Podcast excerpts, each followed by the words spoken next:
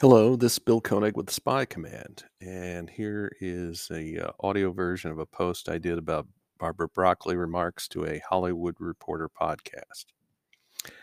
Barbara Broccoli spoke to the Hollywood Reporter's Awards Chatter podcast in an episode posted this week. The Eon Productions boss celebrated Daniel Craig's long run as James Bond and again said she's not in a hurry to pick, pick his successor. Quote, to be honest, we're not looking right now.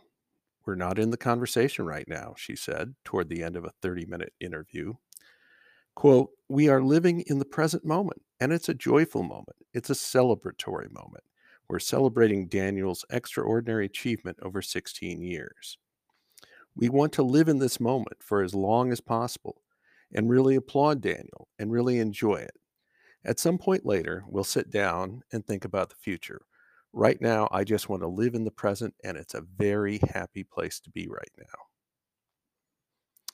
The podcast also featured an interview with Craig of about an hour. No Time to Die was released last year following five delays, three related to the COVID 19 pandemic. The 25th Bond film made by Eon had a global theatrical run of $774 million and is now available on home video.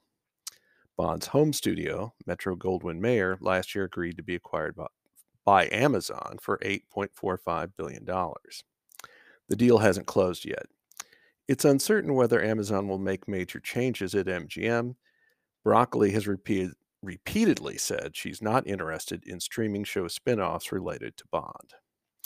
That's it. Uh, this Bill Koenig with Spy Command. I'll talk to you later.